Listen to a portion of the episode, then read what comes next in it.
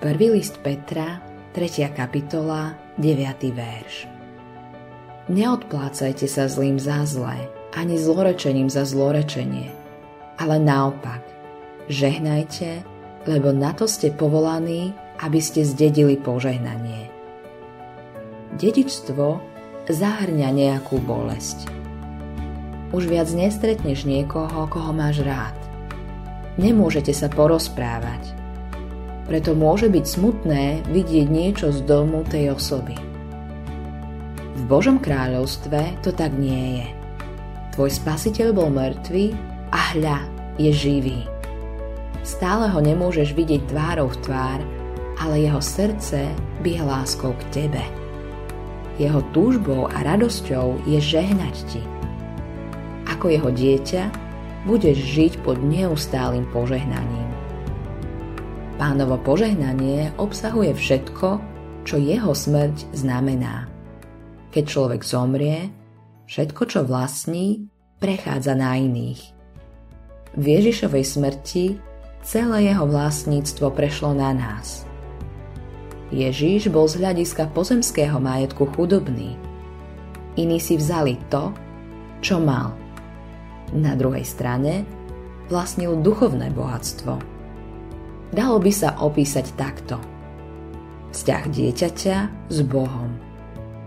Bol si vyvolený, aby si práve toto bohatstvo zdedil. Keď sa pozerám na seba, je ťažké nájsť odpočinok v tom, že žijem ako dieťa vo vzťahu s mojim nebeským Otcom.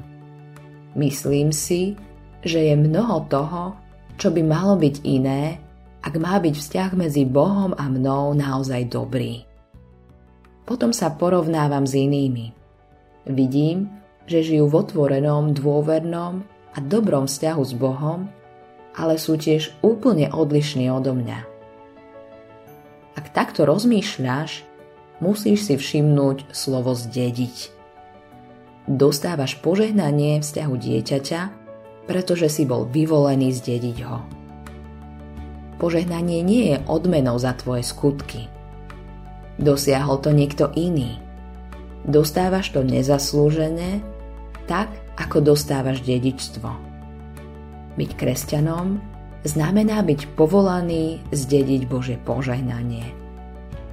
Musíš odpovedať na volanie.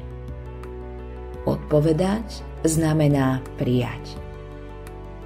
Dostávaš vzťah s Bohom, ktorý si si nezabezpečil sám. Ježiš to urobil za teba. V tom je nádherný pokoj. Vtedy vieš, že je to v poriadku, pretože s Ježišom je všetko dokonalé. Nič nechýba. Medzi Bohom a ním nie je ani jediný tieň. On ťa zachránil do tohto slobodného a otvoreného vzťahu. Toto sa stalo na Golgote. Vtedy Ježiš vystúpil zo svojho požehnaného vzťahu s Otcom, aby teba voviedol do neho. Požehnaný Spasiteľ. Autorom tohto zamyslenia je Hans-Erik Nissen.